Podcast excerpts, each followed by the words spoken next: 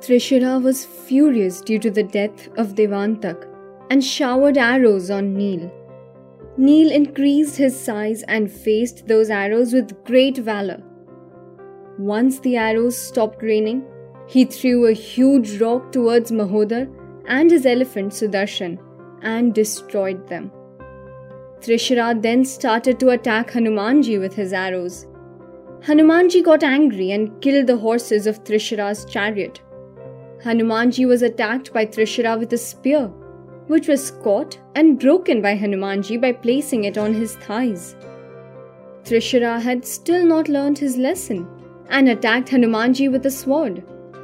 Avoiding the blow of the sword, Bajrangbali struck Trishira's chest with his palm, due to which the sword dropped from his hand and he fell unconscious.